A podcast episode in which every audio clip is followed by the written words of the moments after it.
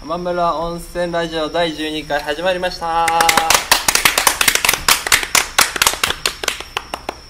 本日はですね、えー浜村温泉にあるある倉庫からお送りしております、えーこのプログラムは鳥取県浜村温泉にあるイベントスペース兼喫茶ミラクイベントスペースの喫茶ミラクル宮原翔太郎と近所のおじさんトイタによるローカルラジオです。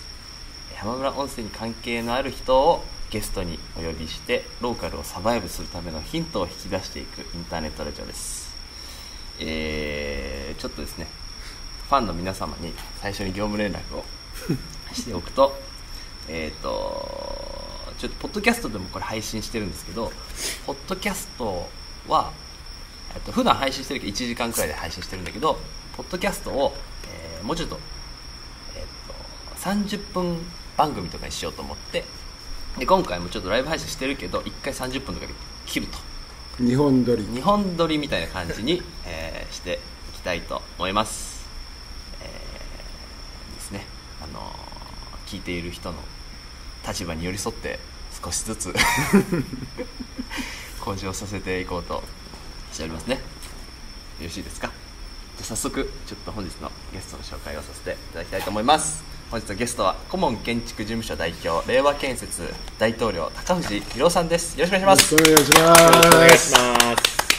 えーじゃあ最初にもうさっとプロフィールを紹介させていただきます、はい。えー幼少期のお気に入りのおもちゃはプラスドライバー家中のネジというネジを育ちながらあ回しながら育つ、えー自動車整備士を経て24歳の時に大工の棟梁に弟子入り、えーそして2005年独立。2020年に令和建設を設立しこれからの職人の働き方を模索しながら地方で生きるということを仲間と共に考えています。えー高氏さんですね、えー何を隠そう？私宮原翔太郎と、えー一緒に令和建設を設立して今一緒に活動している、えーまあ、建築ユニットですね、はい。令和建設建築ユニットと一緒にやっている、えー、棟梁です、はい。大統領。大統領ですね。大統領でしょ、はい。大統領っていうのは？はい。で別にそんなに意味はない。勝手にあの呼んでるだけでそんなに意味はないんですけど、まあ、基本的には棟梁ですね。うん。棟梁だから、えーまあ最近はねなんかキッチンカー作ってるのしか見てないですけれども。そうだ そうだ。そうだ。今日そうです。キッチンカはいー制作現場からお届けしますという告知をしたんですがキッチンカーなくなっちゃいました。さっき納品してました。納品されましたね。はい。どこに旅立ちました？山口県下関市に。旅立っはい。旅立って旅立ってしまいました。残念なことに、見たかったな。そろそろえっと島根県のどこかのを橋の国道走る9号線を多分爆走中だと思います。そうはい。もうねそんなことばっかりしているけれども、うん。うん。あのー令和建設の話からちょっと最初に聞介いていきたいなと思いますはい。聞いていきたいというか、まあ、僕も説明したいみたいな、うんうん、そうですね。感じっすよねうん。まあ、令和建設っていうのは、えーとまあ、僕と高内さんで、えー、とやっている建築ユニットというか、建築チームですね、うん。でまああの一緒に、えっと建設業務をしている仲間たちが何人かいるんですけど、まあまあそれぞれがフリーランスみたいな感じで、うん。えっと一緒にやってる建築チームです。鳥取県を中心にいろいろやってるんですけど、で一応コンセプトがえガテンのえガテンをガテンにというコンセプト、まあ、ガテン系のいわゆる職人って呼ばれる働き方とかって、なんか今まではこうなんていうあれな何カラーだ？ブルーカラーっていうんですか？ブルーカラー。ブルーカラーの仕事っていうのは、なんかあんまりこうなんていうんですか？こうあんまりいい仕事としてうん。見なされてないというか、うんうん。なんかちょっとこう学のない人がつくもんでしょ？みたいな風に思ってる人もいるような、うんうん。うんあのもんである。らしい、まあ、あまりね、今でもそうですけどこうなりたがらない、うんうんうん、うん。そうっすよね。つきたがらない仕事ですよね。確かに。こうなんか大学出て、うんうん。その就職先が大工の棟梁とかっていうのはなかなかないうん。じゃないですか、うんうんそれってまあどうなんっていうのが多分結構あって、うん。もうちょっとかっこいい職人の姿みたいなのを、うん。えー考えながらアップデートしていくことができるんじゃないかっていうんで、うん。一緒にあのやってるっていううん。ところがありますね、だから働き方としてはすごくいいし、うんうん。あのまあかなんていうかまあ8時8時5時でね、うん。終わって、うん。かなり健全だし肉体うん。を使ってやるし、うん。すごいいい仕事だなと思ってるんですけど、それをもっとかっこよくうん。見せていければなっていうのがうん。一つの重要な要素ですね、うんうん。でなんか例えばあの僕のあの所感ばっかりちょっと先言っちゃいますけど、うん。あの僕の周りは、まあ、いわゆる大工修修行をしたっていう人はそんなにいないですよね。結構なんか大道具やってたとか、うん。結構なんかこう同じようにこう旅をしてうた流流れの流しの大工みたいな人がやっぱりすごく多いんだけど、うん。やっぱりそういう人たち的にはなんていうか普通のやり方知らないから、ん。なんていうか普通に仕事受けられないんですよ。うん自信ないしうん。やり方わかんないし正しいやり方わかんないし、うん。そんな中でやっぱ高橋さんみたいにしっかりあの大工としての経験も積んでるし、あの経験も知識もあるような人と一緒にやるってなると結構僕らとしてはやっぱ幅が広がって、うんうん。あのいろんなことできるようになっているなっていう感覚があって、うん。これでもっとなんだろうちょっと建築興味あるある建築やってたけどやっぱ作り手になりたいっていう人が結構いると思うんで、うん。そういう人たちとかを招き入れて一緒に作るとかうん。っていうのを加速していくことが加速させていくことができたら、うんうん。かなり意義深いんじゃないかなと思ってやってるって感じですね、うん。うん。どうですか？ドイツさんそんな感じなんですけど。うん、まあ保険屋の社長旗からとして。旗から見ると、確かにその、えー修行経験、まあじまだ俗に言う実務経験のない、えータイプの人が働いているなっていうのはあって、であその高氏さんがやってきたような、まあ、職人でこう、えー下積みを積んで、やる仕事っていうのは、まあ、当然基礎から学ぶっていう部分もあるしそれから他の業者さん他の業種、そうなんまあ水道工事屋さん電気屋さん電気工事屋さんとのやり取りが、その分かんない、ん。その大工大工大工のモノマネから入っていって、まあ、その木は削れるけども、ん。それを魚屋さんにどうやってお、ね、あの坂部分をお願いしたらいいのかっていうのが分かってないなっていうのはあの初期の頃、感じていて、でまあ、高氏さんと一緒に仕事をするようになって、外部の職人さんも頼めるように徐々になってきたかなっていうのがあの進歩として、まあ、あの感じられるかなと 鳥取に漂着したすぐの時の僕らを知っている トイタさんのそう、はい。そこは、まあ、進歩したかなと、ありがとうございます。でまあ、さっき言ったそのガテン系の仕事うん。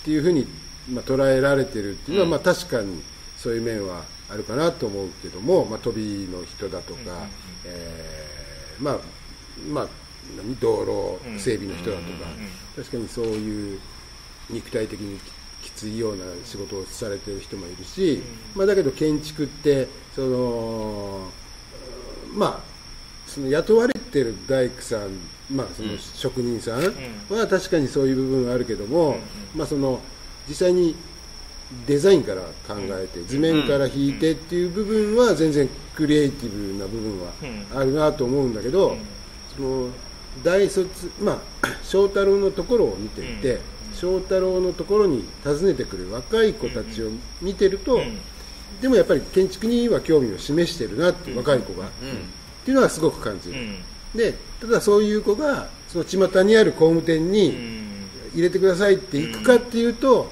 それもないなっていうふうに思う、確かに確かに、うん。そうそうそうそれもないなすごい思うんですよね、ね、でそういう子たちが思い描いてる建築のスタイルを、まあやってるのかなっていうのはその感じていて、まあ、そういう子たちがそのも、まあ、言い方悪いけどカジュアルにうん建築に親しんで、うんでまあ、そのある意味理想を持ってうん建築に入ってこられるのかなっていうのは、あの感じてるんで、まあ、こここの今の形でその、まあ、例えば、えー今までやってきたような、えー内装の仕事だとか、えーリフォームというかその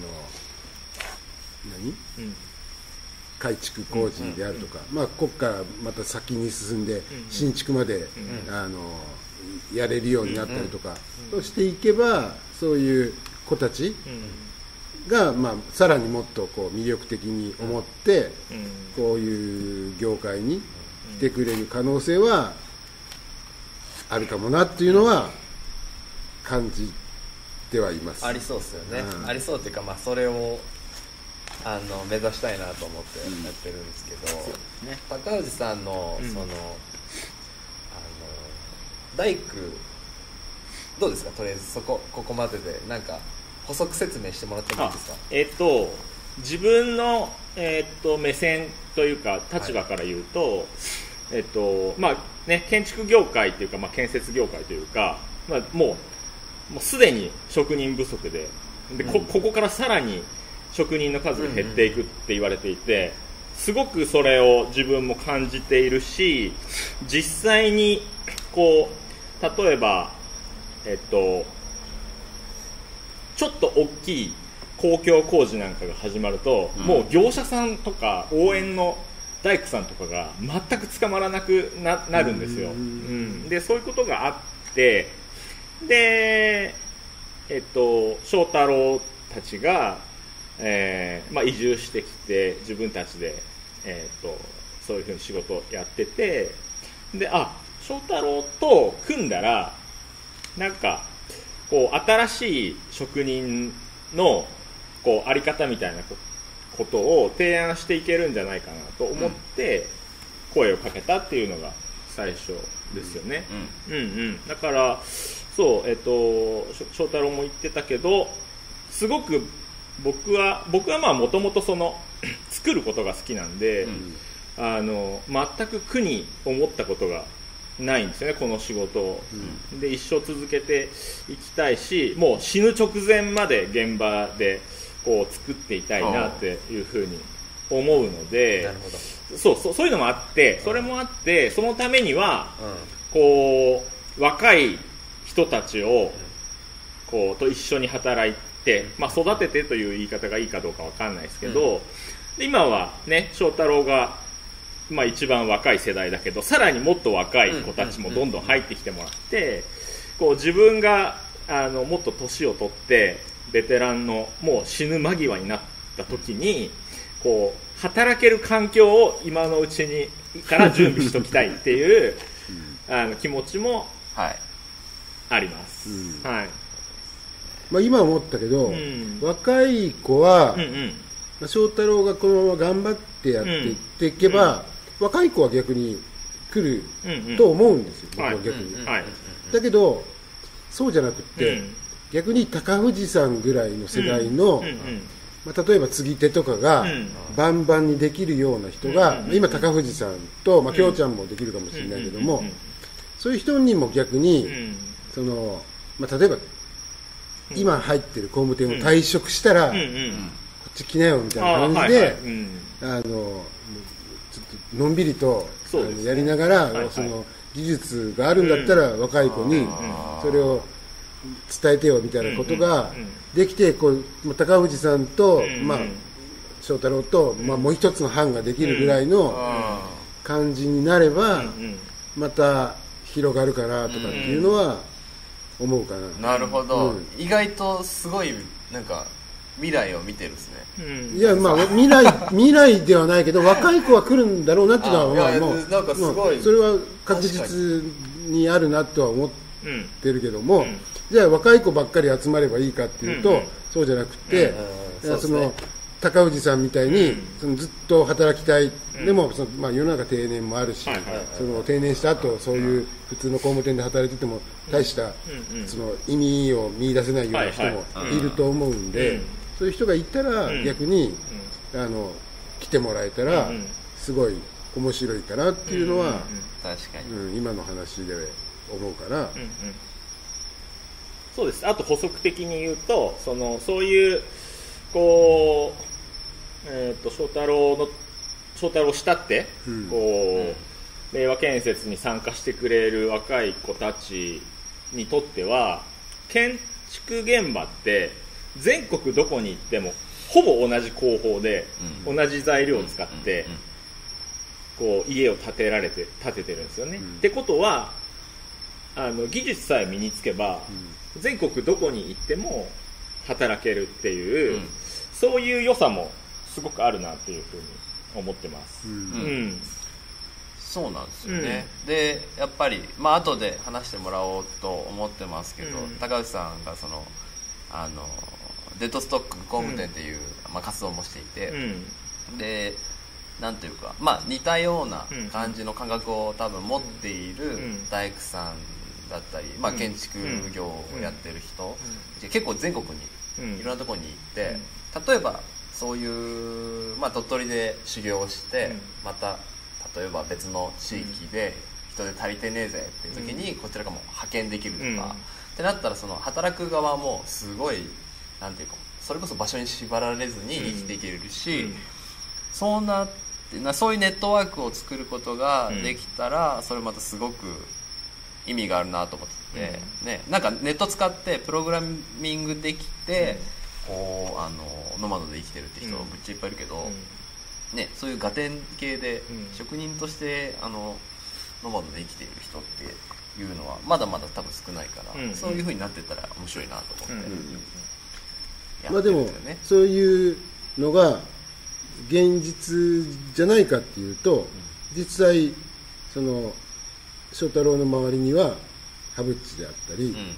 そのまあ、この前の清志工人のタミちゃん。ね、うん。まあまあ、設計だけど、うんうん。いるしあの小吉とかうん。神戸、うん。小吉とかもいるわけで,、うん。で実際そういうところに応援に行ったり、うん小吉の縄の現場にうん翔太郎が手伝いに行ったり、実際そういう、まあ、ハブッチは今長野にうん行ったっきり3ヶ月ぐらい帰って こね。う そういうのが現実的にあるわけで、うん。でそれを若い子が見て、あの働けば、まあ、きっと自分もやりたいって思うんじゃないかなとは思うから、そういうのが今現実的にあるわけだし、まあ、あとはそのでっかくしていけばし自然とそうなっていくと思うけど、もうすでにねあのいろんなあの業者さんとか、まあ、その同業者さんとかから、あと材料屋さんとか、うん。高藤さんの現場っていつ来てもなんかいつも違う若い人がいるけど どうやって人をこう集めてるんですかってよく聞かれて、ああすごい。はい、なんか肩や、うん。いやいや実はまあそれ悪いことではないんですけどもうあの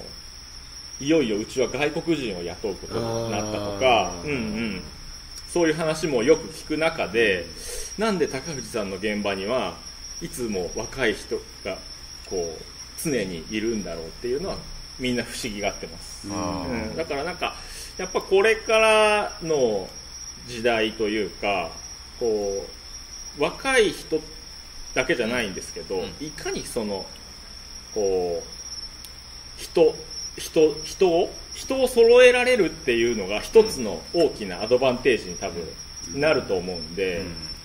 そこをこう楽しくやりながら、こう一声かけると、1週間後にじゃあ5人揃えられますよみたいなのってすごく強いなっていうふうに思うので、そういう体制をちょっとずつこう築いていきたいなと思ってるところですね。でなんかこう働く側目線で言うと、やっぱこうまあ、アーティストの人とかね、うんうん。なんか自分で店やりたい人とか、うんまあ、鳥取で自営でね自分で店やるってなったうんうん。ら最初とか多分だいぶ厳しいうんうん場合が多いと思うんで,、でそういう人たちも自分の空いた時間を使ってうん。バイトできるっていう状況が、うんまあ、今もうすでにそうなってるし、うん。それを作り続けていきたいと思ってて、それがすごくいいことですよね、うん。やっぱちょっと、まあ、さっきもちょっとそういうなんかいわゆるコンテに入るかって言ったら入らないという話があったみたいに、うん。やっぱちょっと怖いですよ。うん。あの職人の現場に入るのって。勇気が結構めっちゃいるから、うん。絶対怖いでしょみたいなうん。感じで。だからそういう意味では結構なんだろう。なんか別で自分の本当にやりたいことがあって、でもまあもちろんその生きるための技術として建築の技術は欲しいし、バイト代も欲しいっていう人も来れるようになってるからそれがマジでいいっすよね、うん。多分今後ねそういう人たちといろいろコラボしてより面白いものを作れるようになっていったりとか、そうですね。そういう風になっていったらうん。よりいいなと思っている次第ですね、あとは女子とかもね。そうですね、うん、女子女子でもできる仕事って意外と建築現場にはあるし、うん。あとこの間のねあのタイアルミ缶タイル。っていうのがあったんですけど、うんうんうんそういうのをこう新たに開発して、うん。どんどんこうこう地元のうん。こう翔太郎の,、周りの人たちにこう触れるうん。仕事をうん。こう意識して作っていってるっていうのも実はあります。そうですね、うん。そうなんですよ、うん。やっぱね女子がいるとね、うんうん。楽しいんですよ。和むし 現場がね。現場がね、うん。全然違うんですよね、むちゃくちゃ不思議なんですけど、うん。全然意識して撮れないです僕。うん。そんな。だけど本当に楽しいんですよやっぱり、うん。女性がいると。不思議なもんでね。うんうん。こんなね現場女子とかって言うとまたね、うん。すぐあの炎上するんで。うん。言いませんけれども、うんでもねやっぱ不思議なもんですねやっぱり、うん。男の差がと言いますか、まあでもその何？現現実にあのはい、あれ西粟倉はうん、誰だったっけ？西粟倉。何でしたっけ？西粟倉。西粟あのあななみちゃん。ななみちゃん。ななみちゃんはもう何？そうですね。も自分でやっちゃっまあまうん。あ仕事ではなかったけど自分でそうですよね、シェアハウスうんうん、を作っちゃったり。作ってましたよね。もともと喫茶ミラクルの住人だった当時大学生だった女の子が、えっとまあえっと、休学して休学してミラクルに滞在しててでそこミラクル、まあ、ミラクルでもいろいろ作ってて、いけるじゃんってなって自分の大学戻ってまた DIY でシェアハウス作っうんてたですもんね、うん。なんかね。そういうそういう人がね増えていったら楽しそうですよね。まあ女子でも実際可能性はうん。まああるあるというか。そうですね、うん。できることなんかも全然。いくらでも。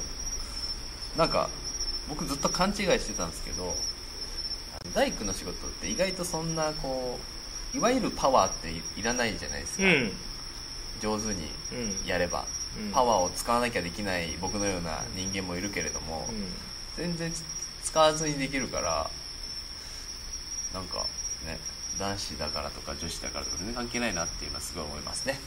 ペンキ塗りの時の養生とかね。うんうんうんやっぱ全然きめの細かさがやっぱ違そうなん違うよ。ね全然違う、うん。うんこの間思ったもんね、すごいそう養生してもらう時に大学生の子にうん。女の子に来てもらったんですけど、うん。めちゃくちゃ綺麗で養生が、うん。これはもう来てもらうしかないぜってなったもんね、あの時は。